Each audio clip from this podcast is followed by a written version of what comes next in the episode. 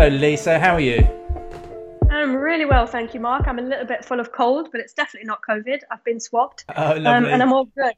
How are you doing, Mark? It's been a while since we spoke. Yes, it has. Uh, uh, everything's really good. Um, keeping very busy. Work has been, fortunately, uh, certainly been picking up since uh, since the beginning of COVID. I think we spoke about in our last podcast. The first few months when, when we went into lockdown were very quiet. Um, was, I think generally within our industries, lots of agencies were closing down, um, contractors, and having their teams work remotely.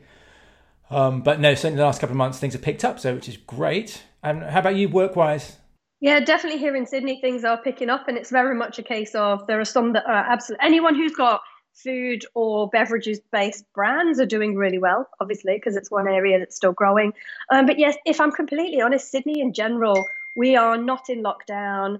Um, things are remarkably getting back to normal. Um, we've had something like, I don't know, in the last month, we've had about seven cases. Um, so it, it all feels freakishly normal.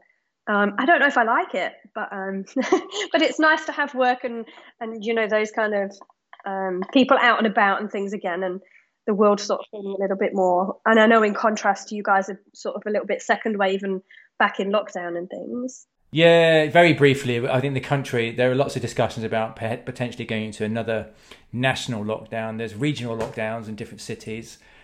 One of our previous cities, least Nottingham, that's gone into lockdown. So, talk about London potentially um, locking down. Certain parts of London have, have when we say lockdown, there's restricted movements and restricted sort of people meeting up, and certain businesses are having to close. Europe as well is um, is a little bit crazy over there. I definitely know that. I know some of the agencies that you and I both work with um, have been opening up to different cities to work with because the cities that they're based in are quite closed down.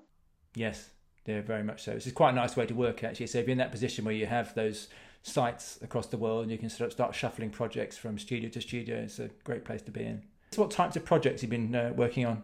I've actually been until this until this week. I've been absolutely really smashed um, work wise. So I've been helping out with a big rebrand, brand strategy, and repositioning for a protein based company that are looking to launch into the US and potentially European markets. So that's been a huge project that's been ongoing for a few weeks um, or a few months actually with them. Um, initially, they were just looking at a packaging redesign, and in the end, we've gone with a full brand strategy but really great people. And I've actually been going into their studio to work with them and kind of absorb the atmosphere and the marketing team as well. So that's kept me really busy for the last few weeks. Um, I've been running a few webinars as well on bravery and resilience um, for freelancers, entrepreneurs, and startups. Um, and I'm doing a talk in a couple of weeks. If anyone is interested, have a look on General Assembly on making the move from design to strategy or how the two are interlinked. Um, so yeah, it's actually been it's been a really busy few weeks. This week's been a lot quieter, but I've been struck down with a cold. Um, so actually, you know, these things are sent for a reason. Yeah. What about you, Mark? Yeah, exactly. Well, just very quickly, Liz, what we'll do is we'll put some links to those um, webinars that you've been doing into the, the show notes at the end of this, so uh, at least people can access them and they can sort of find out a little bit more about what you've been up to. So, in terms of the projects I've been working on, uh, quite similar to you actually, the last few weeks have been sort of hectic. I've been working on some lovely wine projects for the wine company I work for um, for a couple of days a week, just doing sort of, sort of creative work and a little bit of strategy work and studio development stuff. And then for some other um, bigger agencies, doing some beer projects, um, some lovely limited edition beers which are always great to work on because there's no holds barred in, on the creative side when you start working on NPD and um, limited edition stuff. Um, all of which are really cool, and they sort of lead us quite nicely into the subject we're sort of going to be talking on in a bit today, which is going to be focused on our sort of future food trends. Um, really cool stuff. And just very quickly, then on a personal note, on what I've been up to, um, again adapting to the new life of working from home, um, and with our sort of baby now toddler screaming around the house, it sort of presents its challenges when uh, trying to concentrate on certain things. Not got the little guy designing just yet. Not yet, although he's developing his sort of uh, hand-eye coordination and drawing skills. But um, yeah, we'll be some time, some way off yet until I can start proposing those as uh, sort of concepts for clients. Um, and it, here's an interesting one. We're looking to move soon. Actually, we're looking to move from London to um, Devon, um, down in the southwest of England. And is that is that easy in the UK? Because we can't even move between states here. So um, I'm assuming um, they'll let you move. Well, you don't ask for a pardon from the Queen or anything. well, if I get arrested doing it, i will get arrested doing it. I, I, we don't know yet. I think we're still in the early days of sort of negotiations on properties and what have you. So we don't know. Moving would like to be early next year, actually, sort of shuffling from one place to the next. Um, the reason is just a lifestyle choice more than anything. Just making that move now, um, and also wanted to bring up the little man in um, in the countryside as opposed to down in the sort of middle of the city. Awesome. Uh, yeah, it is quite cool actually. I'm looking forward to. But I think one of the other challenges you have to move into the countryside um, is certainly from our, our, perspective, where we rely on internet access uh, and being able to get decent internet speeds. When you live in the country, you really have to you forego a little bit of internet speed. Um, so that's one of the most important things, I guess, in the, the choices we're looking at is making sure the property we get or looking look at um, actually has access to it. Because sometimes it doesn't matter how much money you throw at it. If you're in a bad area, you're in a bad area, and you you you have to wait until one of the major phone companies actually either lays down cables in that area. All of these are real problems. Uh, exactly, but that's how we make our income. It's how we make our living. So it's important. Definitely, we're not going to have you travelling to London just to do a podcast every four weeks, are we? that's not productive. Or just have to walk up to the top of the hill so I get some phone reception. No, and then the other thing as well, which I think we'll discuss on at the end of this, is uh, we've obviously you and I have uh, been chatting over the last couple of weeks, and we're looking to present ourselves a little bit of a challenge. So it's a nutritional challenge, uh, but we'll discuss that in a bit. So I've been prepping for that really, and just trying to teach and understand a bit more about um, what's required of me in this particular that challenge. Yep. Um, think you might so least, might upset a few people with the challenge, but um, let's see how we go. well, yeah, people and animals maybe, but um, and so moving on then. So for today's topic, um, which is brilliant, and, and, it's something that's very close to both your heart and mine. Um, and so excited people. about doing this one. yeah, so this we're we're going to be talking about future food trends. So, Elise, I'll let you sort of kick off really because there's so much we can talk about here, and it's something that I guess we, like most of our podcasts, we could talk for hours on all the subjects. And I definitely think, look, we've done one in the past on free from foods. It was a good two or three years ago now, um, and I think it was when I was back in the UK. But first, let's do the what is a consumer trend? It is not a fad. It is not a passing, fleeting moment. It's something that is a manifestation amongst consumer behaviour um, and it's based on external influences. It's a shift in behavior. They evolve, they grow, they don't just kind of come and go. So I think it's important to understand what a food, a food trend is, or a trend in general, before we move on to the food part of it. Um, but yeah, I'm super excited to talk food based trends because, as someone who, for the however many years in my life in the past, used to live only on cereal and now is a bit of a nutritional nerd, thanks to you. yeah.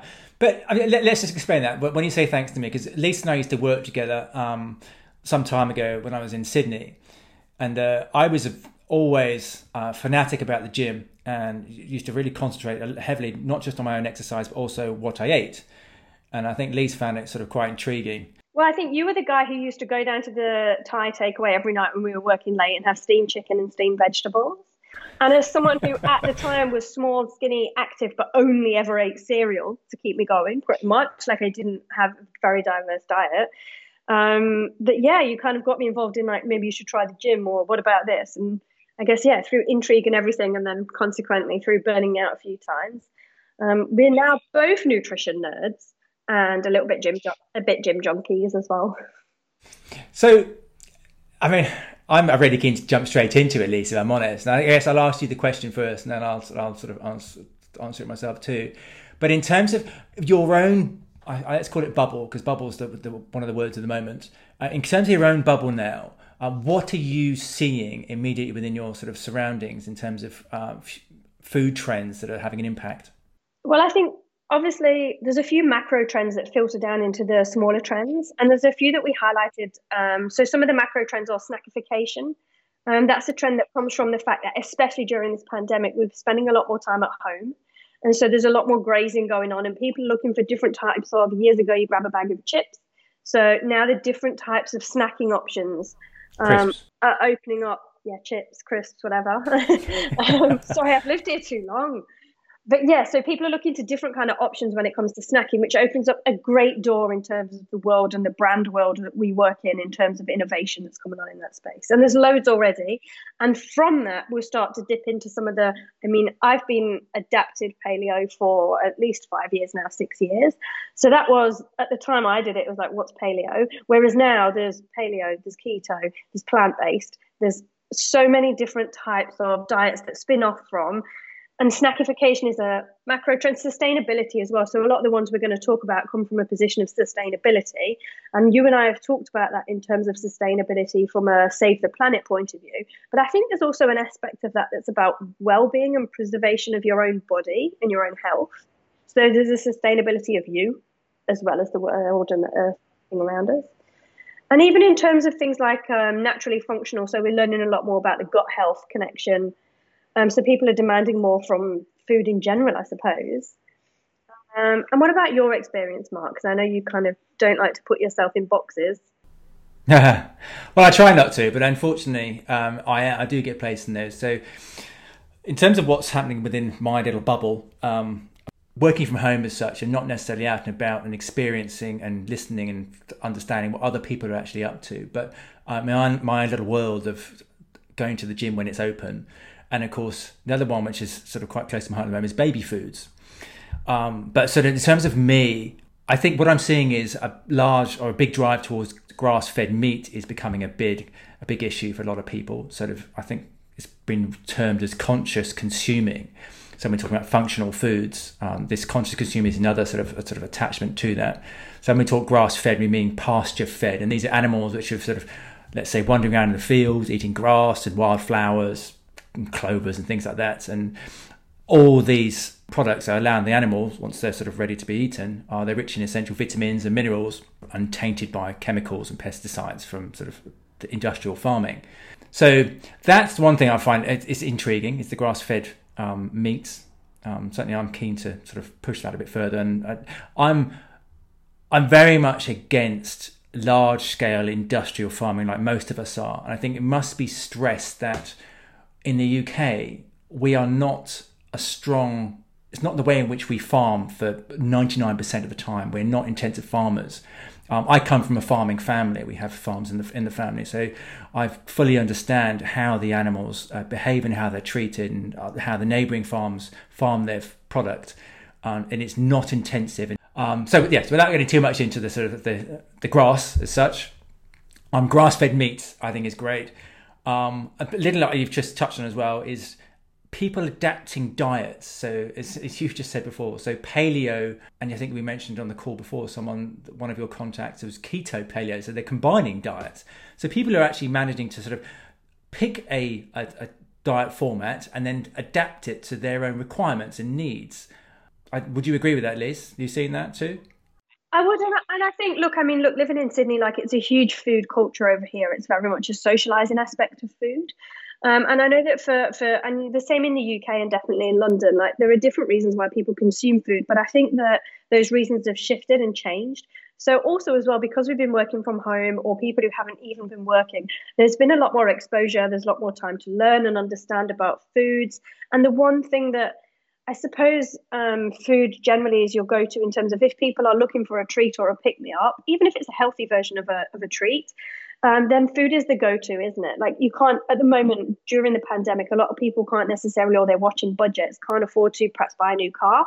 But perhaps you can indulge in something, whether it's a takeaway meal or whether it's just something that you can. A lot of people are cooking at home as well. So we've seen a huge rise in the cook from home culture, the meal kits, the boxes that you kind of bring into the home. And actually, it's probably been a really good time for people to learn about food and about nutrition. And yeah, so consequently, they're learning about the different types of diet, about paleo, about keto, and definitely plant based is ever on the rise here. What used to be a whole, like, tiny little section in a supermarket is now massively growing as a category, as is, well, and also we're seeing things like we're not seeing it on the shelves yet, but the thing that really fascinates me is the whole lab grown cultures. Um, there's a company in China as well, I think it's called Just Eat, and they're starting to train um, chefs in terms of vegan cooking. And so there's all sorts of innovation going on that, that is really exciting from a food point of view. Um, and, and, when you say lab lab grown cultures, Liz, do, are, are, we referring to lab grown meat? Well, there's mean... meat, but there's also a company also looking to grow eggs as well in the lab. I know oh, wow. a little bit crazy. Grow eggs. Yeah. So any, effectively, I guess anything that you can put in a lab um, or that you can recreate through any sort of cell culture, you're really just duplicating the cells. And I know I was a bit, for a while, I was a bit like, oh, I, I know I, if you tell your mom and dad about it, like I tell my mom and she's like, well, I don't know if I like the idea of something being grown in a lab. And you go, well, like test, yeah. tube, test tube babies are grown in a lab. Um, but you're quite happy to eat something that's been slayed from a field that's been pumped full of hormones. So yeah, there's a bit of a. I think it's just that that shift, and I don't know if you. Um, one of the articles that I shared with you, there was a um, a statistic in it to say that millennials are most likely to define healthy eating in the more practical ways, whereas older generations are about health maintenance. So they would shift and pivot the way that they eat through health maintenance. And actually, like I mean, my background is like my my mom taught me like you know vegetables. Like she came from a farm as well. Um, and so, you know, taught you about healthy eating. I think just the rebel in me probably defied it and decided that cereal and Cheerios was the way to go. Um, well, it's that post Second World War thinking, isn't it, of meat and two veg? And I think that is still still drill down into sort of a couple of generations after the Second World War. So people still un- still like to think they have a basic knowledge of nutrition, and if that involves just making sure that you're consuming, you know, your sustenance, staple diet of a bit of meat and a bit of vegetables, you're good. Yeah, and look, I mean, look, in the middle of a pandemic, I mean, we're going to talk about some of the exciting food trends and, you know, nutraceuticals or gut health and stuff. But actually, in the middle of the pandemic, there's a lot of people who won't have access or be able to afford those kind of luxuries. Like I know you and I are going to talk a bit more about the the November challenge, but actually doing some of the research for that, it, it can add up like cost wise, eating into any of these diets and lifestyles. So you've actually got to work out not just what's better for you health wise, but also like what's cost effective right now.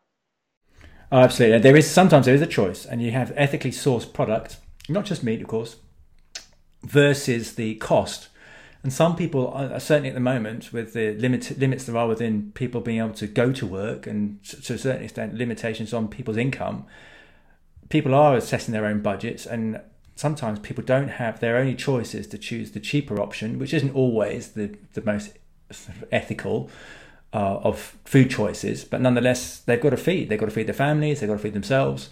And so, to a certain extent, one could argue that the, the diet that we're referring to here sometimes people have no choice. It's just a case that they, they eat what they can get hold of um, and what was what's within their budget. And we're talking about it quite a lot from a um, health point of view, but actually some of the diets aren't necessarily well. You can go either way, can't it? I mean, let's talk about let's talk about a few of the key diets that we've kind of pulled out and things. So if we talk about things like vegan, years ago used to be quite not elitist, but it used to be quite on trend within certain categories of people there was less awareness of it. And actually, now you've got, I mean, Galaxy are launching a vegan chocolate, KFC, all of the big brands are starting to do vegan, and they'd be stupid not to because it's a huge growing trend. And that is a trend, and that comes from a position of, like we were talking before about macro trends, is sustainability. And then also rippling through that, you've probably even got like things like the fragmentation and the snackification trends coming through. Um, but ultimately, they've spotted something that's from the you know from the awareness of the planet and the life around us that we can't do what we've always done. We've got to start making changes. People are eating less meat. People are going vegan. They're being kinder to animals and, the, and to kind of fight back against the treatment of them. So actually that's a consumer trend that is it's massive now. Um, and I'm I know it's massive there as well as it is here. Um, so the whole plant based um, is a huge trend and it seems to have taken over I don't know if it's the same there but here it's taken over gluten free. So we used to have free from gluten free and things like that. It seems that plant based has taken over that here. I had a bit of a rant about that recently on a forum because uh, even people like Starbucks are replacing all of their gluten free food with plant based food, but it has gluten in. So it might not have dairy in and it might be vegan. Oh, right. So okay. actually, there's quite a lot of things at the minute. I know a brand I talk about a lot, you and I have talked about it on here as Halo Top, being I just love what they do. I think their brand positioning and their purpose and everything about them, their design is so clean, so simple, and I know exactly what they stand for. But they've replaced here in Australia all of their dairy-free range with it's still it's plant-based, but it has oats, so it's made of oats. Tastes better, oat milk, better for you. But oats in Australia can't be certified gluten free, or a lot of them aren't. Yes, so very true. Yeah, they can't guarantee. It's, where, it's because of where they're farmed, isn't it? Yeah. So there can be contamin- cross contamination with other products. Yeah. So there's a few that it's unlikely there's gluten in them, but if you're a celiac, you can't take that risk. And so it's sort of it seems that that's a it's a shift for me that is arguably well how how do we find a balance? It is tricky. It is tricky, and uh, I th- I think if you were to compare you and I in terms of what our I guess drive to these particular diets is I'm quite old school in the, res- in the respect that food has always been functional to me.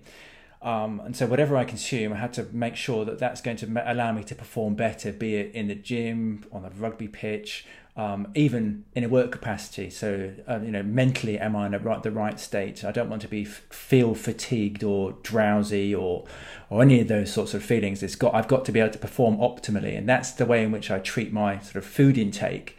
Um, and it, I know you're the same in that respect, but I used to be. Um, I used to not really see food as anything, to be honest. It was just like I never. I'm someone who I never used to get hungry, and so that's why I used to do the cereal thing. Because after a busy day, it was just something to snack on. It was just. Uh, it wasn't even. And then only when I actually burnt out and realized that cereal is not enough to fuel you and to make you healthy and well. So only when I crashed and burned did I realize the value of nutrition.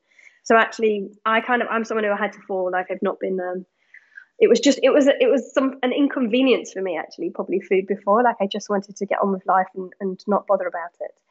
Um, so yeah so like we all have our own journey but whereas now like it's food is like i said I, over five six years ago now i went adapted paleo. When i broke a bone and realized that i damaged my bones i had a time to turn it around so that's when it becomes all right knowledge is power. What can i learn about food and nutrition? And it's all about being a bigger better strong or just a stronger version of me, mind and body, I suppose. That's been that's been the interesting thing for me over the few years. How how we've learned so much more about gut health and how we can make that link between the um, gut and the brain connection is fascinating. And I think that's a really exciting area for anyone in innovation. Nutraceuticals, the company I've been working with um, with the protein guys, that they're looking at nutraceuticals and all sorts of different innovations. It was great to work with them. They were just fantastic. Explain to me what new, new say the word again, sorry? Nutraceuticals. nutraceuticals. That's pharmaceuticals, but nutraceuticals kind of thing. What is it? What is it? Is this nootropics? Uh, is, it, is this um, food that affects the brain? Yes, yes. And so, obviously, in some countries, you've seen um, the way that they're introducing cannabis um, C- or CBD, so smart drugs, certain types of enhancers, but ones that are more natural to um, to improve your brain function, I suppose, and motivation, and, and the way you can kind of yeah. Adapt, I mean, look, traditionally um, Chinese medicine and things uses adaptogen herbs in nootropics and nutraceuticals, and that's the way of doing it. So it's not your old style Western medical and pharmaceuticals. It's using adaptogenic herbs from ancient times and their effect on the body and functions. And you know, I'm massively into the whole um, Chinese medicine anyway. So I think I think it's fascinating that I mean, it comes from a plant based source as well. So it's just Chinese herbs or plant based sources and their effects on the body before we had all the Western medicine that we had. So, yeah, um, nutraceuticals and nootropics. Do you mind? Well, I mean, I love this as a subject. Something that certainly recently has become quite the CBD. Now, I, I think this is certainly another big future food trend that um, it's been around for some time, but now because of the certain, I guess, legal walls, for want of a better phrase, are sort of starting to lower somewhat. So certain states in the US, for example, are allowing um, people to be able to sort of use CBD or cannabidiol, cannabidiol, I think is how you say it, which is essentially it's a non-psychedelic cannabis plant extract, if you like, um, which is being infused into food. And this is it's there is evidence to say that it's it's um, reduces inflammation. But that said, and I know this is a big thing right now, but there are claims that it sort of works and then can help with insomnia, um, depression, anxiety, um, even cancer. But there's no hard evidence to support these benefits. Only anecdotal. There's not, and I would argue. I would argue as well that I mean, look, I um, like in terms of anxiety and stuff like that, it definitely has beneficial effects on. Or like I've trialed it on my mum when I left the UK. okay, explain. When you say you um, trialed on your mum, what did you do to your mum? Oh, so I, I've got my mom some CBD oil um, because she suffers occasionally with anxiety and things. And definitely in terms of a calmer state, it's def- it de- it's definitely helped with sleep and in terms of calming to take that every day. But also, I'm also a believer in if you believe something is working, potentially it's working. So I think there's that whole mind over matter. Um, as opposed to something like one of the, I mean, one of the, another um, performance enhancer in nootropics is caffeine, and that's been used for years. And that that's clearly a, well, is it a performance enhancer? Well, but it can kind of it's a stimulant. We know it's a stimulant. So, yeah. Exactly. And so, you know, even down to things like you would have used this years ago, creatine. Um, but there's also more natural stuff like ginkgo biloba and ginseng. Like I use ginkgo biloba in the winter because it helps with circulation. So there are certain nootropics that are being added into everyday formulas and foods now. They were probably before you'd have to take a little supplement, wouldn't you, from a like you showed me a little vitamin D bottle, didn't you, before our chat? So you previously people would previously have to take them like that. Well, there's so many of those on the market, but actually now, if people can integrate it into a food, then there's a different level of innovation that becomes a it becomes enjoyment, doesn't it? Because traditionally food is partly enjoyment as well as you know the functional benefits of it. So I think nootropics is a really interesting area. Yes, massively. And of course, the other one which I touched on before, which certainly is a subject which has been close to me of late, is baby foods.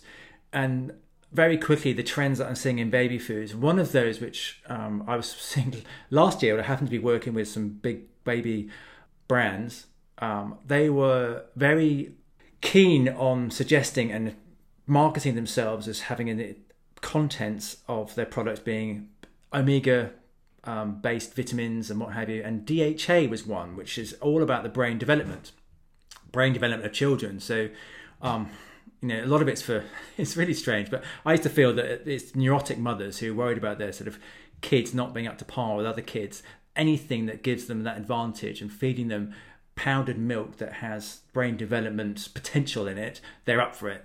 And but it's surprisingly that most of these brands will sort of promote themselves for that very reason. Yeah.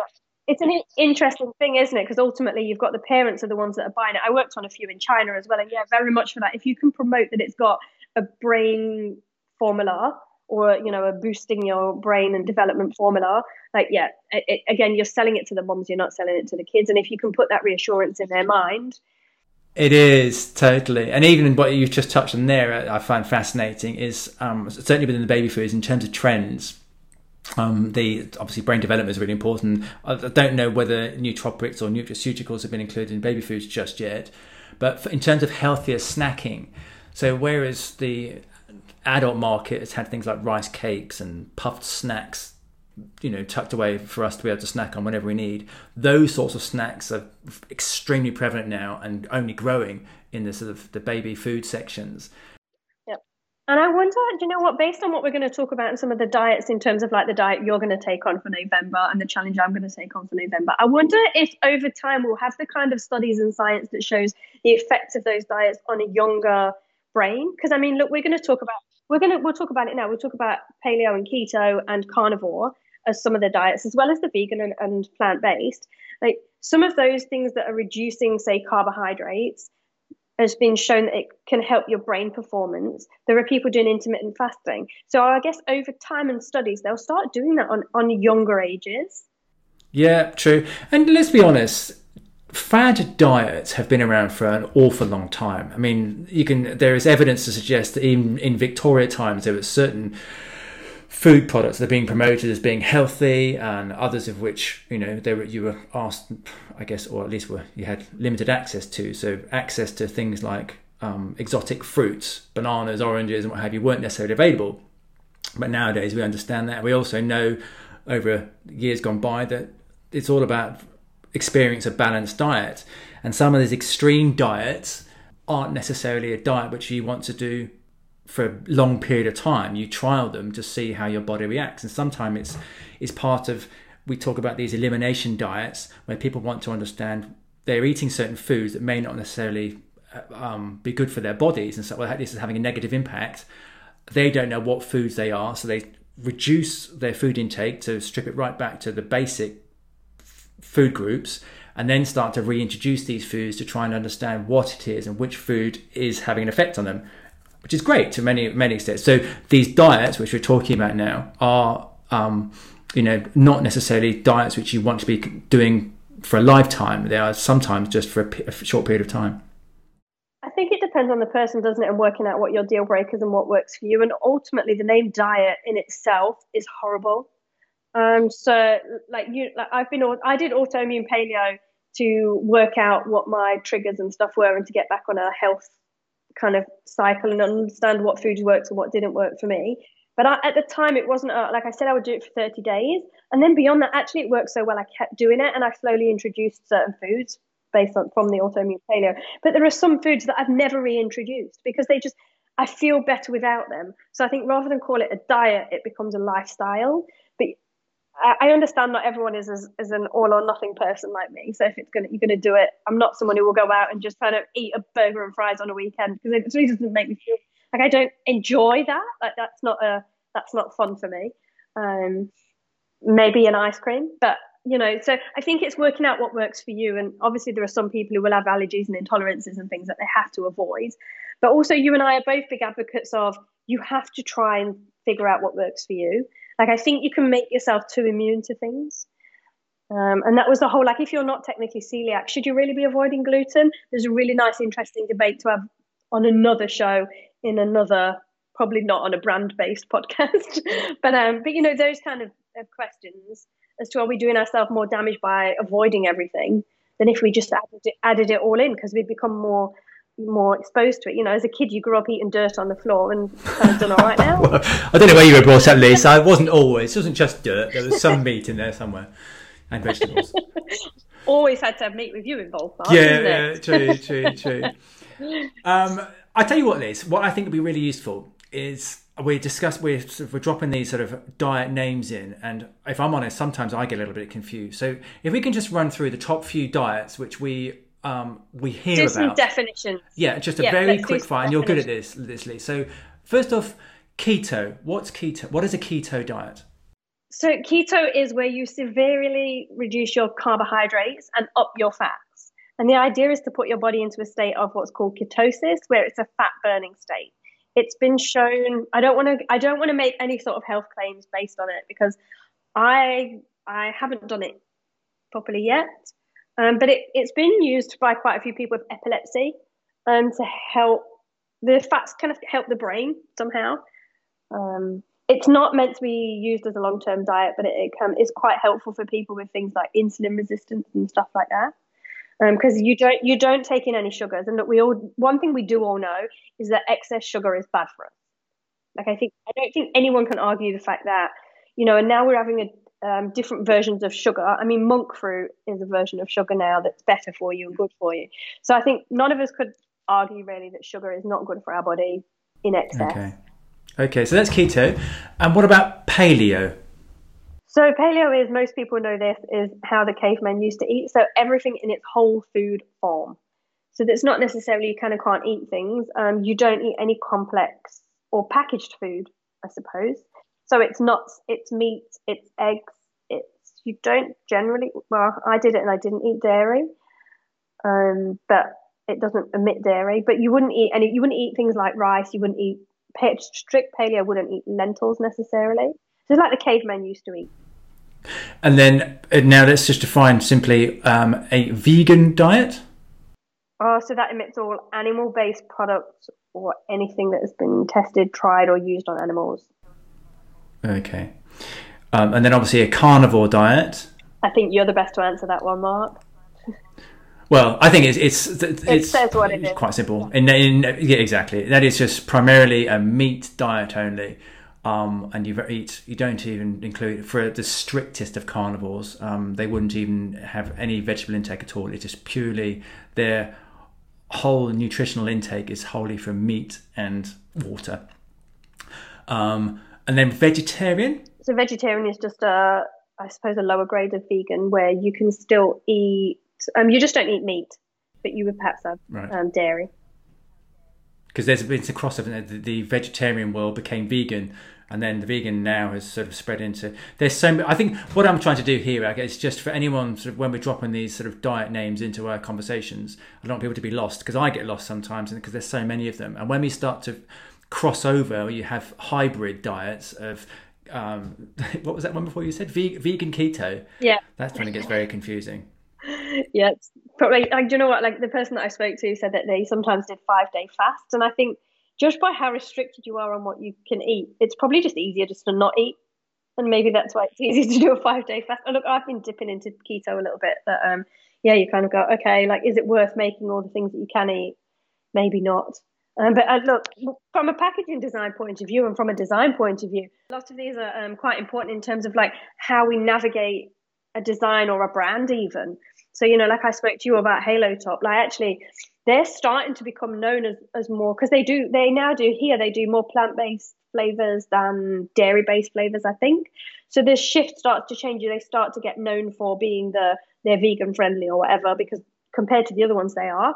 There's actually even, um, and I talk about ice cream just because it's my go-to topic. So I've been eating coconut-based ice cream. Uh, yeah. So just to tell us what Halo Top is, Lise, because Halo Top, I don't know if it's in the UK, but it's it is uh, it is in the UK. Um, I think it's bigger in the UK than in Australia, but it's an American brand, and they set out as their purpose and their proposition is to reduce the calories that you would consume eating a whole tub of ice cream. Most people buy a tub of ice cream, eat the whole tub, and so their initial mission on launch, and they've been their redesign was brilliant. If you Google them online and look at their old design, and then whoever did the redesign did an amazing job of calling out the key things because they said, look, the key thing is you can eat the whole tub and you don't need to that? feel guilty, and that's what most people do. How big oh, is a yes. tub? A liter? but only if the only if the dairy free. Uh, uh, yeah, I think they're a liter. Like three three hundred ish calories in a whole tub. I just visualize you having a relationship breakup and getting stuck into the chocolate halo top and finishing off a tub. Oh you don't need an excuse to eat a 300 calorie tub of ice cream, Mark. Especially not when it's you know plant based. Yeah, no, true. I'm teasing. I'm teasing. I'm, I'm, I'm someone who used to eat Nutrigrain breakfast, lunch, and dinner, so a tub of Halo Top is nothing to me. um, but no, as a brand, their brand proposition was really good, and then they've managed to adapt and shift it. Their actual new design, I would argue, is because they've they've done this nice little brand lockup that pulls in plant based instead of vegan. They've called it plant based, um, and I don't think the new design is quite as strong. Like, I'll let people make their own decisions on it in terms of flavor profiles and stuff. Um, but compared to, say, Ben and Jerry's, Ben and Jerry's have almost brought out so many different. They've got some that are dairy free. They've got some that are like Netflix endorsed. That actually, from a navigation point of view, you know Ben and Jerry's is the brand, but they're quite hard to navigate in terms of picking them out in a supermarket. So, like, I mean, they're not my go-to brand, but just in terms of pulling out the the differences, like that when it comes to all of these different am I paleo am I keto working with the protein guys because they have products that are keto they have products that are paleo and they're looking to they have a very baseline product at the moment but they're looking to launch more but even understanding the customer journey of what am i actually looking for how am i shopping it that the more people become aware of i mean would you walk into a store and go i'm looking for a plant based or i'm looking for you know what how you ask for it should be reflected in the choices on shelf and how yeah. we brand it well i think the, the, confusion comes when there are so many diets and hybrid diets coming out and people are having various different allergies um, all of which seem to be growing it's very difficult i think to try and i guess answer everyone's questions and have all the products available in sort of one foul swoop there's going to be a degree of hunt looking for the retailer that suits your requirements. I think um, you know lazy shoppers are, are, going to struggle. I think you've got to go and find foods that suit you, and the retailers that suit you too. Yeah, and one of the that will also be a big and growing trend as well. So convenience is still a big deal for shoppers, and still a big oh, deal. Oh, massively. Well, let's touch on that, list. Let's touch on convenience because I know that, let's say, for example, certainly the last few months, people have been relying heavily on home deliveries so the, the Deliveroo's, the Just Eats, certainly here in the UK, um, people have not. It's not just takeout foods. People are getting delivered to home their pre-prepared meals, and some of meals which you you get you supply the ingredients, and you crack on and cook your own foods. Um, so that's that's been hugely, um, I guess, had had a huge increase in popularity in the last few months. And I think that's really exciting because I think that's teaching people to cook food or ways to cook food and, and understanding what's in it. So I think at, at, the first, earlier on in the pandemic, I bought into a couple of those. I think in the UK, you've got Gousto, And I think here we, have got one called, I think it, it's like a health version of it. Um, so ultimately, you can select that everything is, you know, dairy free and gluten free and all those kind of things, or made with certain, you know, organic chicken things like that. So I think there's been a lot more offshoots, and I think we'll see a lot more of those kind of companies, but in their niches. Definitely here, like there are definitely so many websites popping up. Like we've been researching certain diets this week for what we're going to go on to for November, and actually seeing that there's already a platform that you can just, if you're a lazy shopper and you want convenience, you can go to that platform and order all that diet category. You can tick a box even an Ocado now. So I ordered my mum some Ocado the other day, and she's dairy free, and I could just tick a box, and therefore nothing even came on the front page that wasn't dairy free. So I think the online shopper journey there'll be a lot more in terms of because we're all you know in such a digital world right now. There's a good there's a good point of call to people who can do that user experience. I think brands that can do that well will also win customers. Well, I think the the online shopping is becoming vast, um, and it's. I think Ocado have recently announced that uh, Waitrose have come out of Ocado and set up their own delivery service, um, and been replaced by M&S, who are now on the Ocado books, if you like. But I, I, guess what I'm saying is the whole convenience category is only going to get bigger and bigger. Simply the fact that people can't go out and do their shopping, and booking slots are becoming obviously at, at the initial lockdown stages a few months back, people were really struggling to get the get the delivery slots from the retailers. Um, but now they've all Tesco, Sainsbury's, Asda, they've all been increasing their numbers of delivery drivers, and so these slots are going more and more available. But I tell you what, I tell you what else, and this is a little bit of a bugbear of mine, is that they're also pricing people out the market. So, like in terms of Ocado, so I sometimes order Ocado and have it delivered to my mum in the UK as a treat. And actually they they might have more deliveries but they've increased their delivery costs.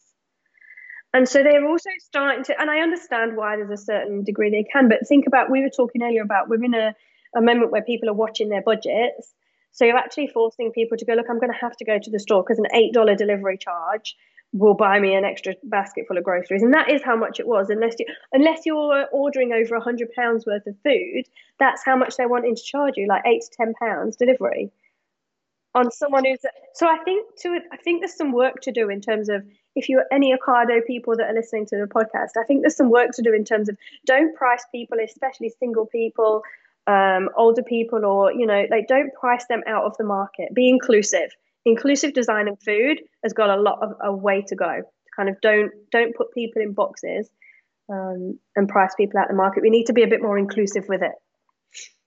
Uh, at least moving moving on to uh, because we've got so there's so many trends that we can discuss. I think we need to talk about the November challenge because we're all excited about the November challenge. what are you doing for November? okay, so I think um, I don't want to labour it too much, but obviously I am a strong believer in consuming meat for performance. So protein intake for me has always been important. Um, and something I've never really done is followed a strict carnivore diet. I've often heard about it, and I, a lot of people within my let's call it bubble, um, people who are, I listen to on podcasts who are sort of athletes and powerlifters and sort of, um, I even just you you'll probably hear the likes of Joe Rogan sort of talk about the carnivore diet. So this is something that I have chosen. So Lisa and I had a discussion about what we were what we're going to do, and we thought we'll do a bit of an experiment. So I'm going to follow a quite a strict diet, and I'm going to do it for a month, potentially six weeks, I think, of only eating uh, meat. So my meat intake's obviously going to increase from what it is at the moment, um, and I will be I'll probably be doing it in a phased approach. So the idea is uh, not to put my body into some form of shock, to, so it's suddenly no longer consuming um, things like coffee, um, sugar on my foods, not sugar, salts on my foods, and things which I would normally do a lot of. Um, so I'll be cutting right back to the point where phase one will be um, meats, including eggs and butters and things like that, and sort of other dairy products. But by the final two weeks, or final week or so of the experiment, my personal experiment, it will be just meat. And I know that physically I'm going to go through some changes. My tummy is going to have to sort of adjust. My gut's going to have to adjust to the whole approach. Um, but I'm looking forward to it. And again, it's a bit like a challenge. It's a bit like if I go out and sort of set myself a challenge to go and run a marathon or um, lift a particular weight or row a certain distance. This is just um, a diet challenge, um, something I haven't really done a awful lot of. So I'm looking forward to it. At least, how about you? Because I know that uh, you're looking forward to your little challenge too. I am, but ultimately you've just lost us a few listeners by claiming your um, lay on the meat-based world. um, so apologies. Don't worry, everyone. Mark's probably going to be really sick for a couple of weeks, and that will make you all feel better. and the fact that he's um, living purely on meat, ethically um, sourced so I, meat only. Don't worry. I hope so. That's um, that's better. That makes me feel a lot better, Mark. Um, so I'm gonna do I'm gonna do keto, um, and it's something that I've been looking at doing for a while, purely because of those tubs of Halo Top. Um, and actually, I started researching it this week a little bit. So I don't eat dairy. It just doesn't do good things for the gut, fact wise. And so I've not eaten dairy for a long time. And so I'm not going to eat dairy. Um, and I don't eat red meat anyway, so that's irrelevant. And I also don't eat eggs, which can be a bit of an issue on keto. Um, why, why, why is that, Liz? Why don't you eat eggs? I've never eaten eggs, and I've never eaten red meat for um, any time in my life. And it's just more it's more of a mental thing for me. I can't get my head around eating something in its embryonic form. And I can't get my head around eating like beef or pork. I just I can't my, my brain just thinks about the animal. So for a long for a long time I was just a pescatarian. And then I started using whoa, whoa, the gym whoa, hang on what's, what's, a pescatarian? I said only eats fish. oh wow. Okay. Um, and but then I started training a lot more at the gym and just realized that I needed to get my protein from somewhere. So then I started eating organic poultry. Um, and then when I started doing the autoimmune paleo protocol, you pretty much remove everything from your diet, but you do eat, you have to eat poultry or, I mean, you can eat meat on that, but I chose not to. Um, and so that's quite restricted. So actually, I eat pretty much paleo apart from the halo top anyway, and which is di- which is dairy free, obviously. So actually, when I started researching keto, and I wanted to do it more for the effects it can have on the brain, I do intermittent fasting anyway.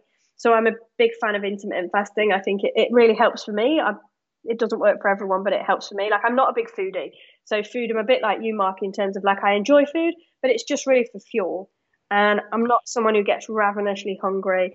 I like the social aspect of food, but I, I can quite happily eat healthily and catch up with friends and just have a coffee when they're eating the desserts stuff. Like it's not it's not a big deal for me. It's not all about the food. It's about the company and the culture and stuff that you're in. It's also quite easy. It's easier to eat healthily in Australia if you choose to. I think because of the outdoor lifestyle and all of those things. Um, so I started introducing protein because I was using the gym more. So I'm going to do keto. It is higher in fat, and it's also the challenge for me of I grew up in a in an age where it was like your mum was doing the slim fast diet or someone was always doing a low fat diet. Low fat was the, it was like, it's in my brain, fat is bad. But ultimately, I know fat isn't bad. So it's also to conquer a fear of mine of fat, I think. Yeah, is that? So let's just explain that. So, Lise, what you're what you're suggesting is your fear of fat is based upon your if you if you increase your fat intake, you as an individual will become a fatter person. Is that right? Okay, so the fear the fear being more eat more fat, you'll get fat yeah, and ultimately, I have been tiny all of my life. Um, so yeah, like there's this huge fear that you go like, oh, like if you eat fat, then that can't be good for you. It'll be, you know, swirling around inside your insides. But deep down, all the science tells me that actually the sugar and the all of those kind of things are worse for you. And you, as long as it's healthy fat and it's not a cheeseburger, probably going to be a good thing. So I just, but I think until I force myself to do it for this month, then and up my fats and lower. I don't have a lot of carbs anyway because all of my carbohydrates come from vegetables. Um, and just and literally just I, re- I was researching this week and all I need to do really is swap the halo top for a homemade whole can of coconut milk with some cacao powder in, and that pretty much serves the purpose. but a bit of I can't help but look at the back of the can and go, "Oh, there's a lot of fat in that." And so for me, it's, it's also it's a challenge for me in terms of you need to get over this fear of something because it's not yeah. rational. Well, that's it's a very common um, fear, if you like, and I think it's it's built into many of us. Is the idea that you eat fat, you're going to get fat, um, and likewise with, and I've explained before about sodium intake, um, salt. For a lot of people, we've been told do not add sugar, uh, do not add salt onto your food because it's bad. Yet those of people who who are eating for physical performance know that sodium intake is important in order to be able to perform. So there's a balance, and it's trying to understand not only what science says, but also what works for you.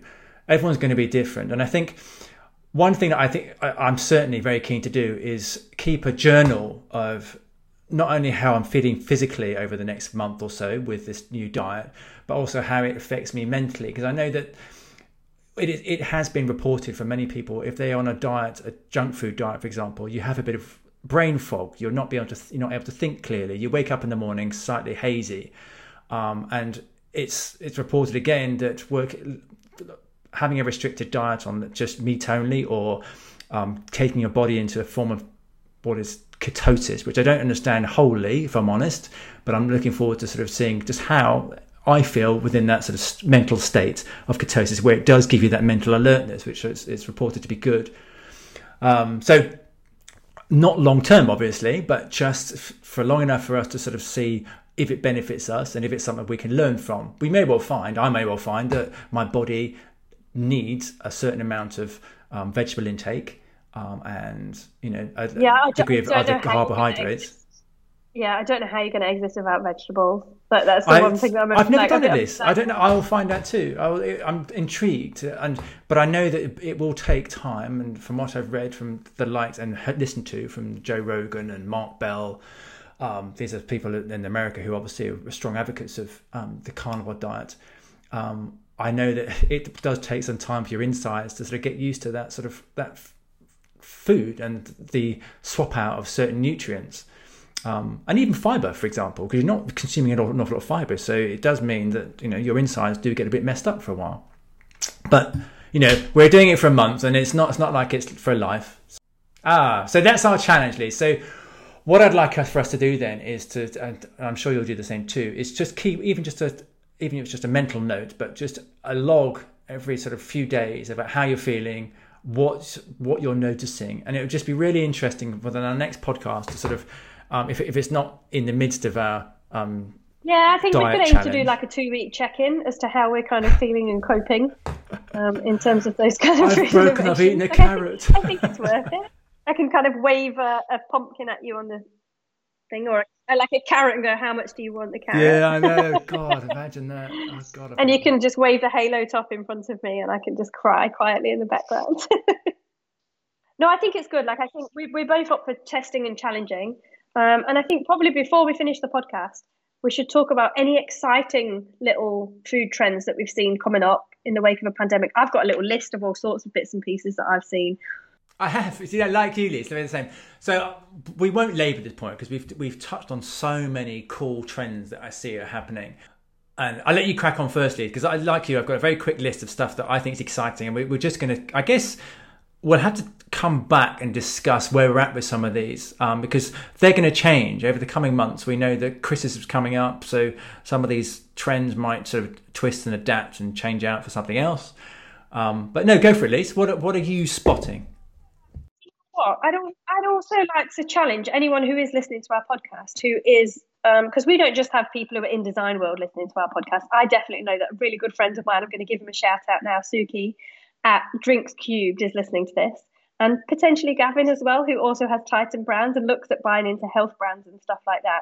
If you have any of these, if you have brands in any of these areas that you think are really pushing forward, get in touch because um, we'd love to see them and think about how like love to hear from people who are pushing in these spaces because um, I think the first one for me is at the minute we're in a case of distribution disruption, which links back to sustainability. But there's a massive rise in local sourcing and direct to consumer. A lot of companies, like we've just talked about, like the Ocado platform, but actually manufacturers are going straight to consumers themselves. Um, Heinz is one of the big ones that have obviously done it. So I think in terms of local sourcing and local love, that's a really exciting area to watch as to kind of people shopping seasonally and locally. Um, I've got things like the love of low carb and ketos. It's definitely picking up massively here at the moment. Even down to things like um, in terms of to help you with challenges you might have doing low carb is sleep is sometimes an issue when you do keto low carb. So there's a night food ice cream um, that helps. It's got nootropics in it to help your brain function to sleep. So you only have that ice cream before you go to bed. So I think there's really exciting, like fun things that are coming out through that. Um, protein with no trade off is all of this lab grown meat stuff that we're starting to see and hear more about, where it tastes and looks and even the texture of it is exactly like real meat, but it's not. I've got one to add to that list. Veg jerky is one that sort of I've sort of come across recently. Which is essentially, you know, you have meat jerky, which is dried meats, dried up meats, but this is sort of the vegetable version of it. So people consuming their sort of veg jerky uh, and on car journeys and stuff. A bit of a weird one, but it's sort of that crossover between people wanting meat style products, but without containing the meat. Oh, I wonder how that might stack up nutritionally because um, jerkies are on my list of things you're allowed to snack on on keto. Um, but often when often when it's put into a a different form other than actual meat, it adds carbohydrates to it. It's like I've been like I don't eat a lot of I only eat organic poultry, but so I would sometimes have jackfruit, but I can't have jackfruit on keto because it's got carbohydrates in it. More carbohydrates than you would want it to have. So all of these things you have to learn about, and it's a bit of a faff. But um, so actually, maybe the keto one is it's harder to eat. I mean, vegan keto, like a friend of I caught up within the week who was vegan keto. Like I can't imagine where you might start really. Um, so go on. Have, have you got some more? Another one is low sugar chocolate is becoming a big trend. So I think dark chocolate, certainly in, in, more recent years, is becoming the sort of the chocolate of choice for certainly uh, people in the sports world, just because it's seen as obviously lower in sugar content. Uh, and you also, you know, like what it's like when you eat chocolate. Sometimes it's quite moreish. Dark chocolate, you don't quite have that same um, taste where you want more. Um, so Cadbury's have obviously now recently started to produce their chocolate with 30% less sugar in their dairy milk product. So yeah, the big brands are looking to reduce their sugar content in their food. So that's becoming quite an important one. I, am someone who goes against the norm on that. So I get that I'm a girl, but I'm not a massive chocolate fan.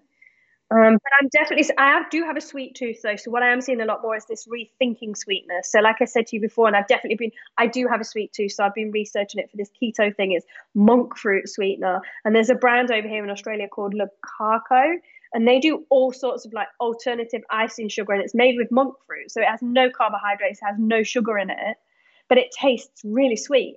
So I think there's some awesome innovations coming through from a, and it's plant based so it comes from a, a bit like stevia, I suppose, but it's a there's different chemicals in stevia that can irritate the gut.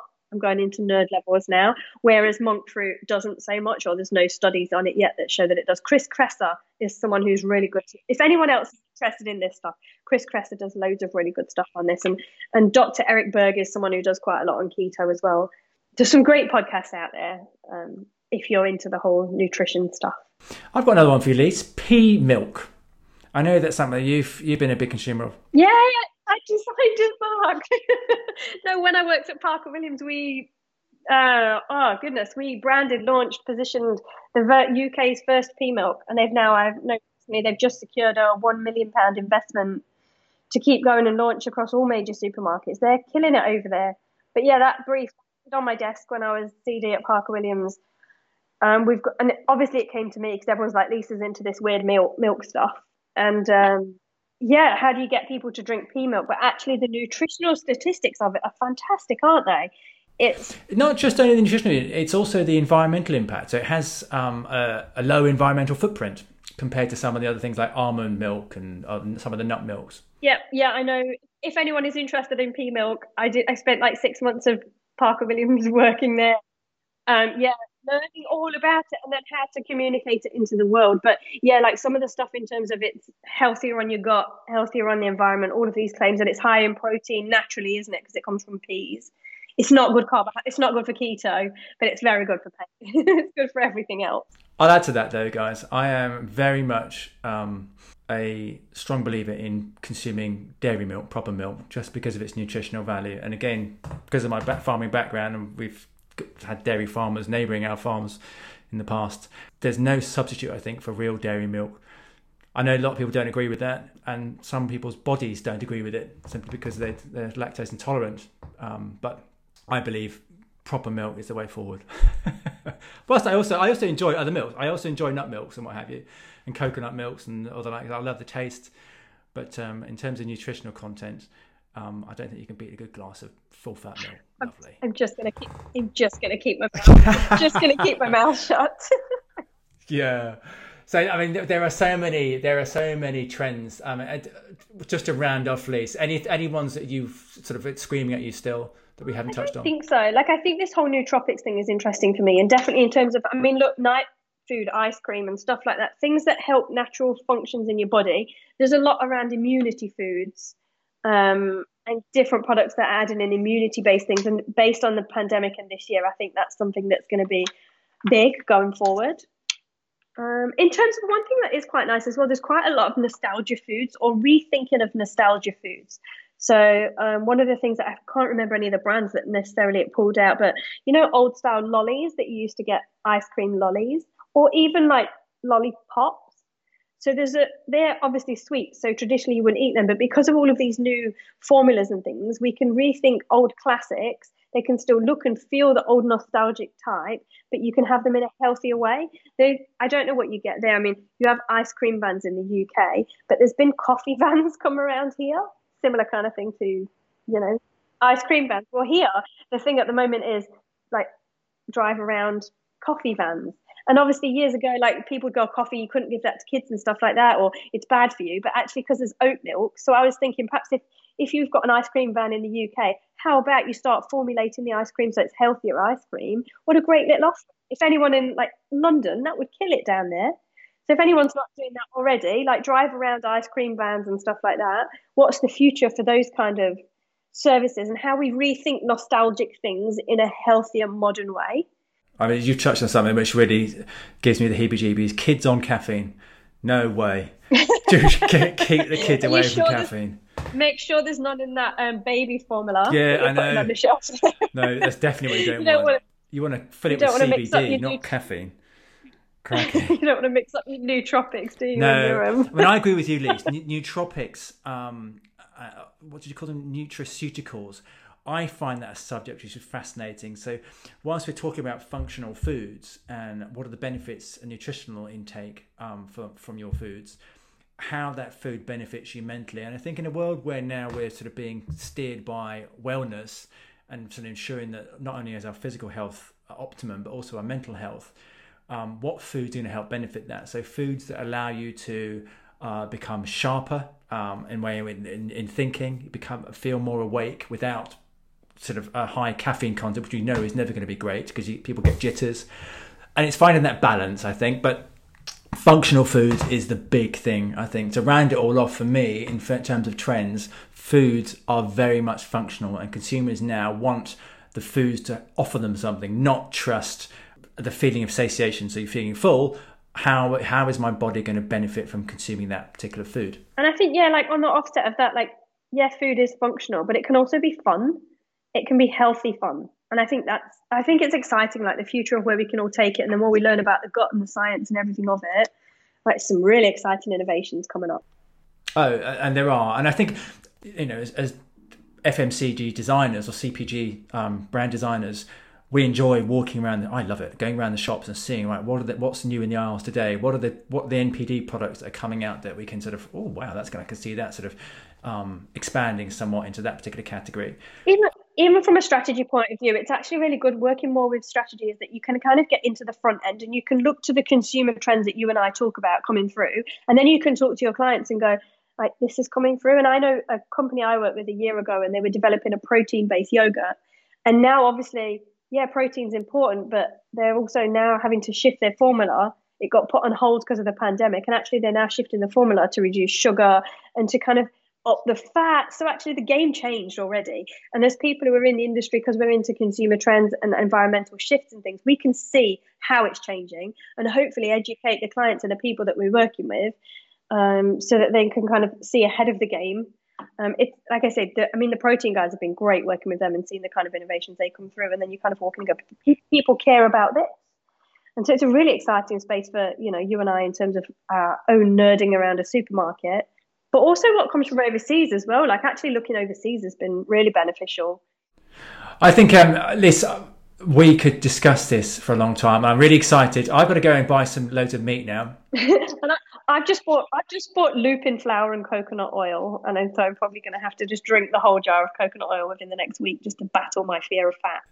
Yeah, exactly. I had a discussion with the local butcher then uh, uh, the other day about um, okay, I'm going to be in here quite a lot over the next coming weeks, uh, and we're discussing organ meat. So obviously as a uh, carnivore, you want to be able to eat from nose to tail, so every single part of the animal. So when you start talking about stomach lining and um, kidneys and livers and the, the, you know the real fun stuff. When I went autoimmune paleo, the one thing that I forced myself to eat was chicken livers. Oh, lovely, lovely. And I, I overcame a big fear. Uh-huh. So I feel you. Well, that's it. Some of this stuff cooked correctly is can taste amazing. Um, you know, if it's cooked in the right way, and you know, so know, we'll see. Like, we'll just, see. It's just putting your mind over. For me, it was putting my mind over like it's a poor little chicken. Yeah, that is true. That, that is true. That's something as someone who's going to be following the carnivore diet, you have to put that stuff to the right to the back of your mind because yes, the animal's welfare is uh, is optimum. Obviously, you want to make sure that's uh, has been key. So, Lise, I've loved this discussion. I really have. The uh, and I'm really looking forward to the next few weeks to see how we both fare within this sort of this little challenge. And who knows, at some point I might even try the um, keto diet, and you can try the carnivore diet. What do you reckon? I think I think I think we need to get you to do vegan keto. well, I might I might choose that as an option straight after carnivore. I might get sick of eating meat. Who knows? You might do. Although I might I, I might become addicted and say I never again when I touch a vegetable. They're evil. You never know. Like your butcher might be like your tab Betty place. Like the equivalent to going into the pub for a pint, I think. Yeah, exactly, exactly. Lisa, thank you very much. Um, I think that's been brilliant, and we shall probably touch base in the next couple of weeks to give a, give people an update of how we're feeling and what our tummies are doing to us. Sounds good. Thanks ever so much, Lise. Have a great day. Bye bye. Thanks, Matt. Chat soon.